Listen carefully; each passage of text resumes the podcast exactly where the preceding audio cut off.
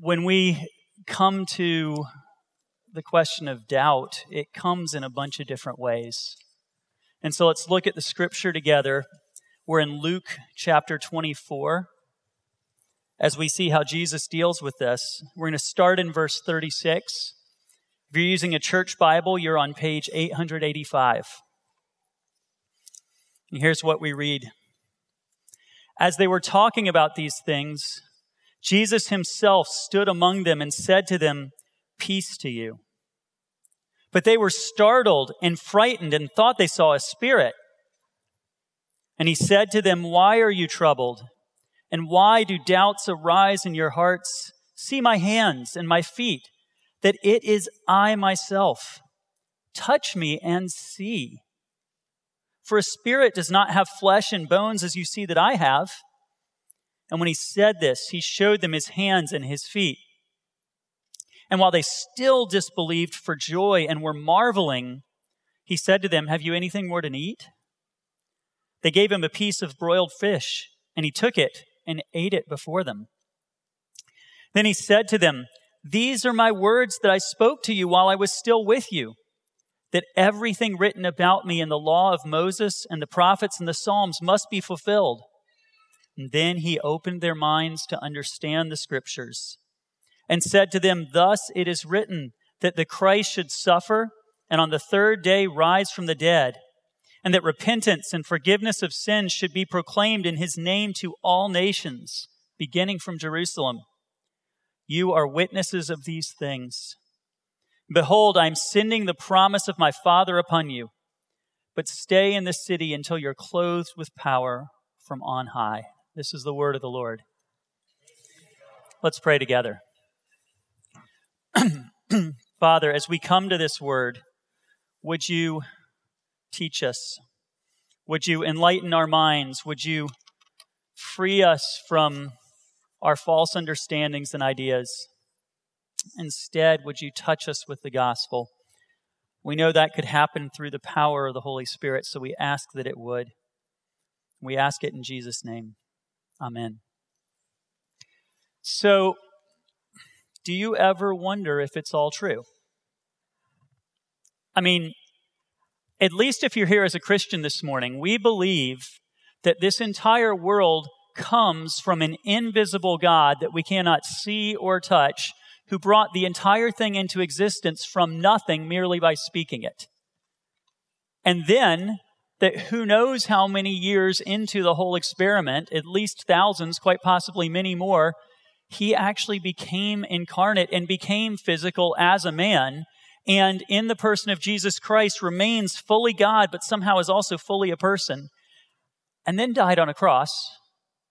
And then rose from the dead and then, after hanging around for 40 days and teaching, ascended up into heaven. And we haven't seen him for 2,000 years, but we trust that someday he's going to come back. And we have put our entire hope in faith in life and death in that truth. Now, that's either the greatest news the world has ever heard, or it is flat out craziness. And there's really nowhere between the two.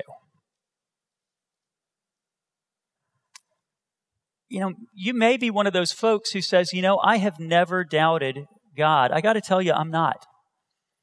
There are just too many people I know who are incredibly smart atheists or agnostics. And there are too many people I know who are incredibly smart followers of other religions. There are times where you wonder have I sort of thrown my life away following a good story, but something that's only a story, not really true? Know, have you doubted? Now, the, the crazy thing about many churches, and, and it's not just churches, it's become our world in general, is if you express doubt, people freak out on you. You know, many social and political commentators have noted that we've become more and more what people call tribalist. That if you don't agree with your group in everything, then you're cast out immediately. So if you express any doubt, you're discredited, you're considered one of the others, and you're cut off. So you can't doubt your political positions, not a one of them. You can't doubt the people that you're with, not a one of them. You can't doubt what your own past decisions have been made because there's just almost no room for doubt anymore. If you express it, you might be outcast and ostracized and gone. And so we shut up about it. And sadly, the church has too often followed that tendency instead of expo- opposing it.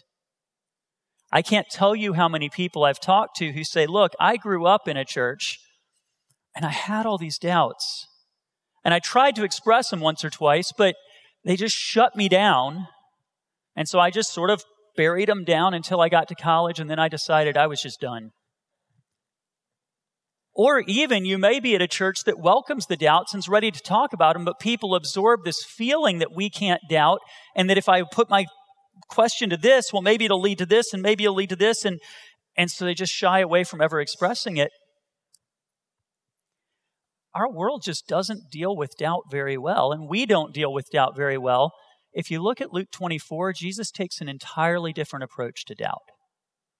Jesus says we can bring our doubts to him because he can satisfy them, that we can bring him our doubts because he can satisfy them. And so we're really going to look at three things this morning. First, that Jesus makes room for doubters. Second, that Jesus enters that situation and responds to doubters. And third, that Jesus recommissions doubters. So he makes room for doubters, he responds to doubters, and he recommissions doubters. So we're going to look at those three in order. Real quick, though, we need to start by setting the context. Because if you look at the first verse of our passage, verse 36, Jesus says, well, Jesus says, Luke, the author of the gospel, says, as they were discussing these things. And so you have to say, well, what things? Now, notice we've come to the very end of the book.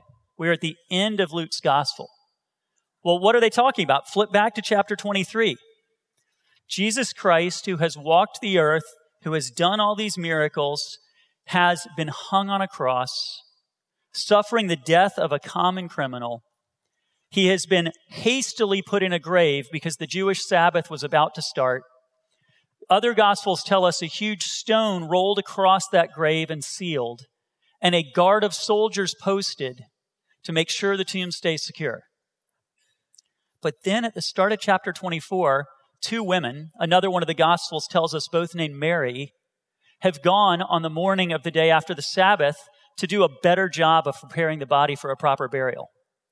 They get there, and the stones rolled away, the soldiers are gone, and they meet two angels who say, Why are you looking for Jesus? Why do you search for the living among the dead? He's not here.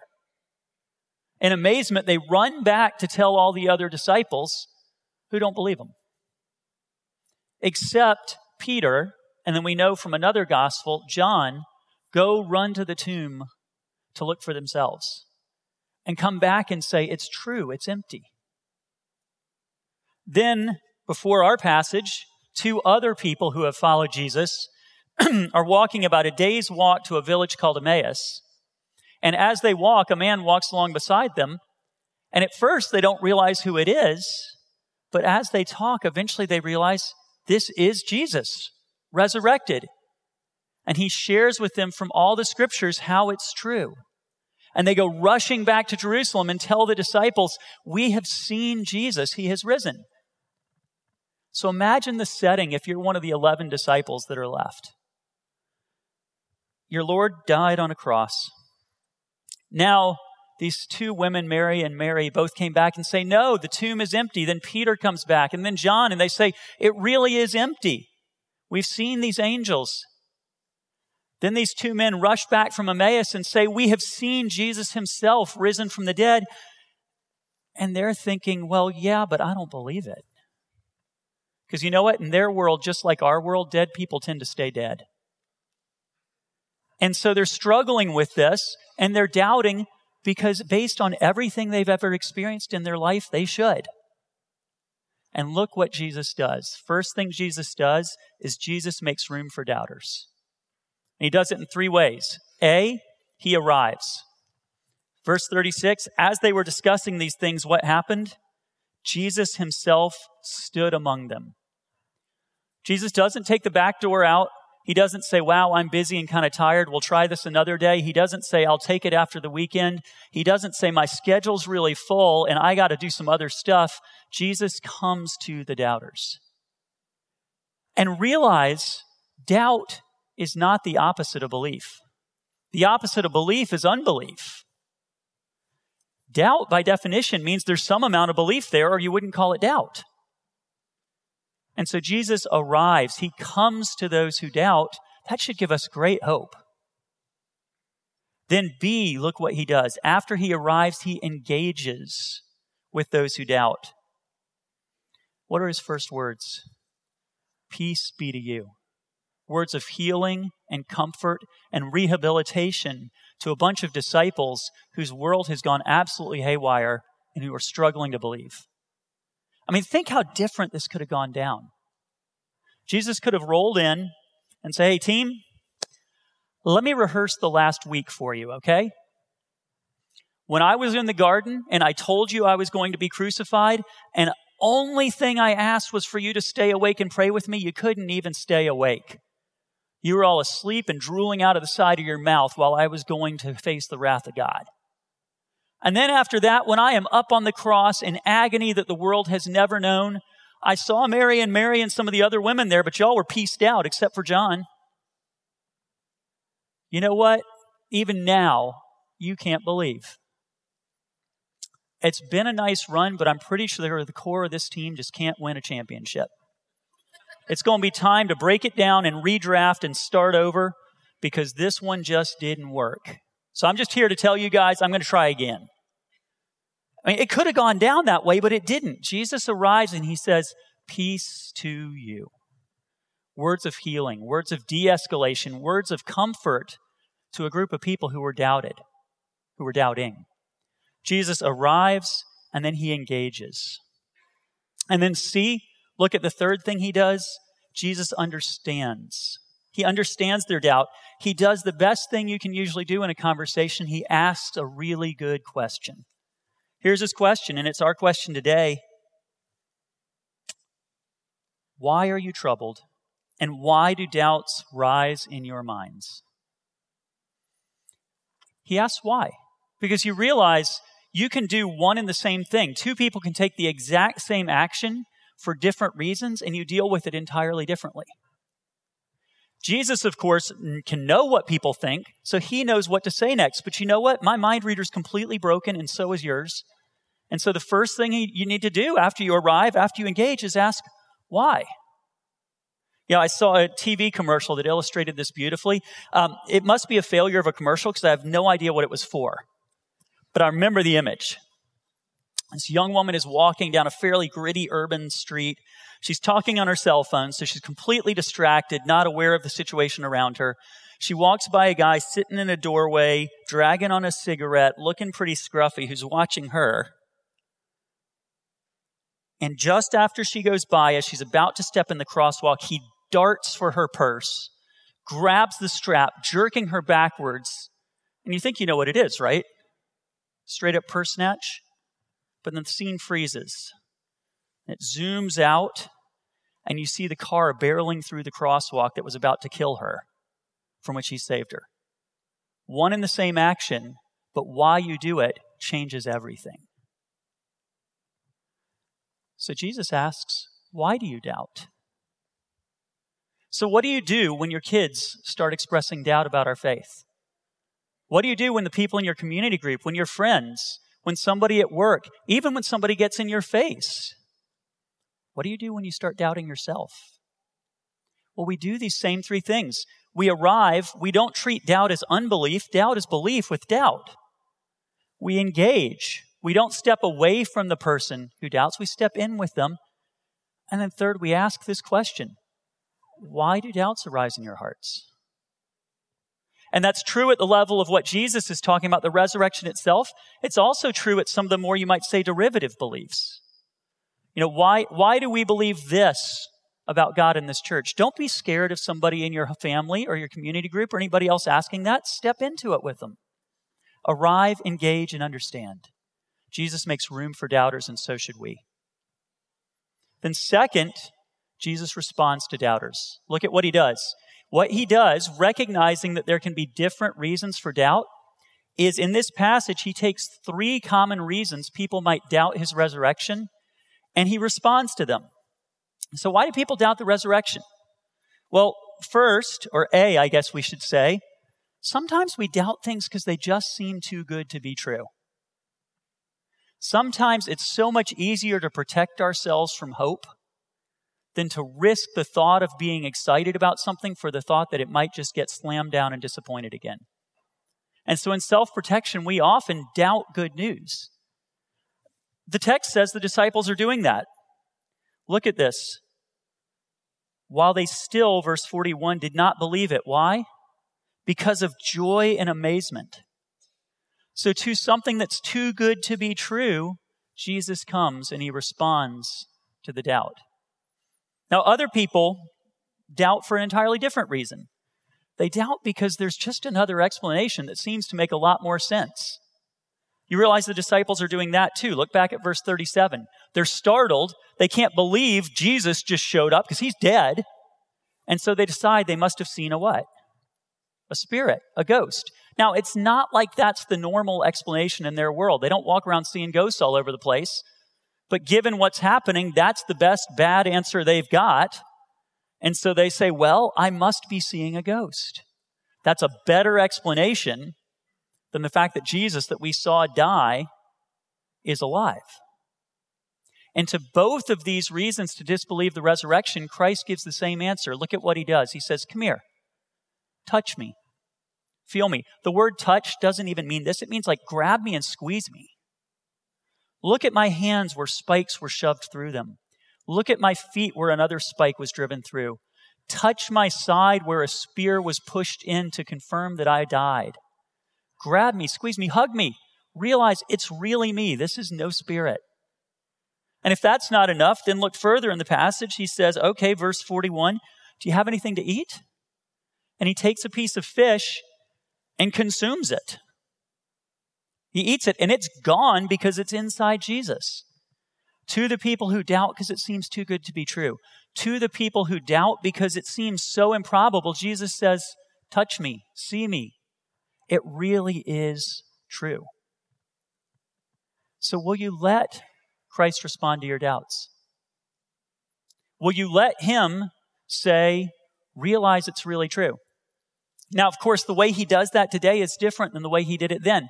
For them, He could say, put your hand right here, touch, feel, squeeze, give me a hug. Well, for us, of course, He does it instead through history. Because that was 2,000 years ago. We can't touch Him but he has left the testimony of hundreds of people who did, who saw him, who heard him, who felt him. Some of them wrote it down in these books we call the Gospels. And you believe history in a different way. You know, I believe George Washington crossed the Delaware. I don't believe it because I saw it. I didn't. I don't believe it because I did a repeatable experiment like in chemistry class. I believe it because it's a credible testimony that all the people who were there said this really happened, and I believe what they have said. That's how you believe history. Will you let Jesus answer your doubts? You know, it's amazing and it's important to say doubt is never bad, but it is possible to embrace your doubt in such a way that you use it as an excuse to avoid deciding. If you look back up at these guys on the way to Emmaus, right before this in our chapter, Jesus is like kind, but also a little rough with them. He says to them in verse 25, How foolish you are, and how slow of heart to believe all the prophets have spoken. So there comes a point where we can take the true fact that Jesus makes room for doubters and use it to not make room for Jesus. And Jesus says, The testimony is here. You have to decide. Bertrand Russell, a famous atheist, once said, if I ever did stand before God and find out I was wrong, what would I say to him? You didn't give me enough proof. And God sometimes looks back and says, Actually, yes, I did. So if you're someone here who has embraced your doubt to the point of not actually being willing to even consider the gospel, you know what you ought to do? Ask the exact same question Why do I doubt? What's in my heart? Why do I doubt? Because you just might find, if you look honestly in, that you don't doubt for any intellectual reason at all. You doubt because you don't want the gospel to be true, because if this is true, it changes everything about our lives. So if you're a non believer here, if you don't follow Jesus here this morning, it's important to learn to doubt your own doubt. What am I really getting out of this? Have I taken an honest look? Because it might be time to look again. If I were going to found a world religion, I'm pretty sure I wouldn't start it by saying that the founders of the religion all were pretty unsure that it actually had happened. That's not the best way to get the horse out of the gate. And did people back then believe in resurrection? Well, yes and no. It was very common back then to believe that there would be, at the end of time, a general resurrection of everyone. It was not common back then to believe that there would be a specific individual resurrection in history. So we can't just write this off as, well, ancient people were superstitious. In their world, like ours, I already said it, dead people tend to stay dead. The text itself shows us that. They don't go, oh, Jesus, we knew you could do it. Here, right here, verse 85. We knew you were coming back. We're in good shape. They say, this can't be true. This was entirely unexpected, unless it was true. So Jesus responds to doubters. And third reason, C, there's a third reason in here that people doubt. They doubt because they didn't expect it to work out this way. You know, if you read the Bible, if you read what we call the Old Testament, which was their Bible available, they were pretty sure they understood what it said, and they were pretty sure what it said was that when the Messiah came, he would be a military leader who would lead them to freedom and stop the suffering that they dealt with because the Romans ruled their land, make them independent and free and prosperous, and never have problems again. And then Jesus showed up and said things like, My kingdom is not of this world, and I've not come to bring a revolution. And was kind of ambivalent about the whole Roman thing, and then died. And none of their expectations were coming true, and so they doubted. And you see that in verse 44 and 45. He said, You guys didn't actually understand why I was coming. I was coming for something bigger than to free you from the Romans because the problem you have, in fact, is sin itself, which has been there since the very beginning and infects everyone, and it had to end this way with me dying for you.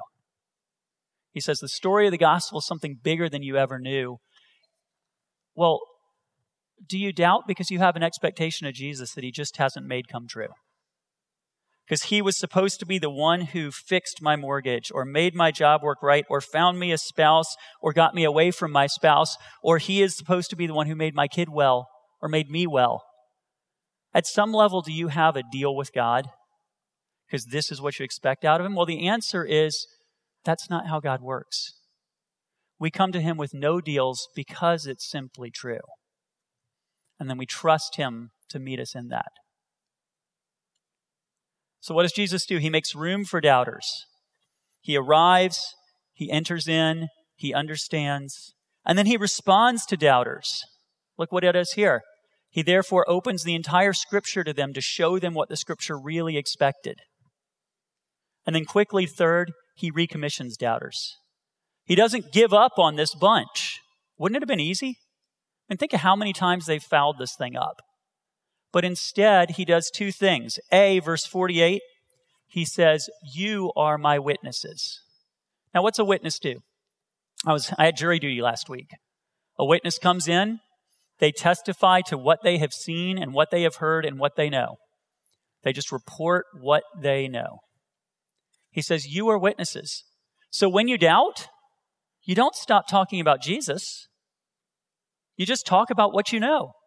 And that can include the pieces you doubt. That can include the places that you say, I don't know how to deal with this part. We don't pull away, we lean in. And then B, verse 49, he says something that's a little elliptical here. He says, I'm going to send you what my father has promised, but stay in the city till you're clothed with power. Well, what's that mean? Well, it only makes meaning when you realize that the Gospel of Luke that we are reading here is the first of a two part series. The author of Luke also wrote the book of Acts, two books later in the Bible, where the Holy Spirit, God Himself, comes to be with them in a non material but incredibly real way. You say, Well, if I'm a witness and I still doubt, how do I know what to say? And the answer is the Spirit's with us when we need to know what to say. You pray, and then you just say what you know. and you trust that that's enough. He says, You're recommissioned. Yes, you doubt. And so go be witnesses and trust the Spirit's going to give you what you need. Now, how would that work out? How would that actually happen in practice? Well, here's how it happens, at least one example. A young woman who, about a year and a half or two years ago, became a Christian in our church here. And her husband had come to Christ. And he said, Would you go talk to my wife? And I said, Sure. Well, why don't we all get together? And he said, No, just you. I'm not going to be near that. I thought, okay. And so I called her and she said, I'm not coming in your church building, but I'll meet you somewhere else. So I made sure my wife Jill knew. I made sure James, my boss, knew and met her down at a coffee shop down in McLean. And I walk in and she says, I think my husband's gone, insert expletive here, crazy. And I want to talk to you because when I ask him about this, he doesn't know how to answer me. So I got questions for you. Okay. so I said, Well, how about this? I mean, you just wonder what I'm about to get, right? I said, I'm really hard to offend. So why don't you ask me whatever you want to ask me? And if I know the answer, I'll tell you the answer. If I don't know the answer, I won't tell you the answer. I'll tell you I don't know. And if I know part of the answer, I'll tell you the part I know, and I won't tell you the other part. And she goes, Okay. And for three hours, she starts firing questions at me. I missed my next meeting. I missed the meeting after that. And it was all over the map. And I knew the answers to some. I didn't know the answers to others. I mean, please don't ever get in this impression. You think, well, if you've been to seminary, you know all the answers. The more you study, the more you realize you don't know. So I answered what I could. I didn't answer what I couldn't. Um, by the way, I didn't always give the traditional evangelical answer because sometimes I'm pretty sure it's the wrong answer. And after three hours, suddenly she goes, Okay, that was my last question. Thank you. Shakes my hand and walks out. And I went, What was that? Well, three weeks later, I went to meet her and her husband for a follow up meeting, and this time they came together. And I walk in, get a cup of coffee, sit down, and I say, So, how's the, how's the last week been? She goes, Well, I've been a Christian for three weeks. I went, What? What? I mean, I was so skeptical. I say, No, no. You realize you're saying that you're a sinner. Yeah. You realize you're saying that God exists. Yeah. You realize you're saying you should be in hell for your sin. Yeah. You realize you're saying Jesus lived and died. Yeah. You went through the whole thing. I thought, Get me from there to here. And she said, Well, you know, I thought about the answers you gave me. She said, I liked some of them. I didn't like others of them. She said, but I kept thinking about them. And as I thought that night, I said, well, that pastor keeps telling me that I've got to decide if Jesus really rose or not. She said, and I finally decided that was really the only plausible answer to this, is he really rose from the grave. She said, and everything else kind of fell into place after that. I didn't know anybody was coming to Christ that day. I thought it was getting beaten bloody. This is how it works. We witness, we trust the Spirit, and we just say what we know. You don't have to run from your doubts. Jesus comes to you and he enters into them. He responds to them, and then he recommissions us to go out. And then look at the last verses of this chapter. Look what that leads to. Very end of chapter 24. Then he led them out as far as Bethany, and lifting up his hands, he blessed them. And while he blessed them, he parted from them and was carried up into heaven. And they worshiped him and returned to Jerusalem with great joy and were continually in the temple blessing God. So let's do that together. Let's pray. God, our Father, we are excited to bless you in our worship. We pray that you would help us to love and to live and to serve we are excited to testify to what we know. We're also comfortable to admit when we don't know. Help us in our doubts, Father. Help us to understand ourselves why we doubt. Help us to understand others why they doubt and trust that you'll be with us. And help us even now as we worship. In Jesus' name, amen.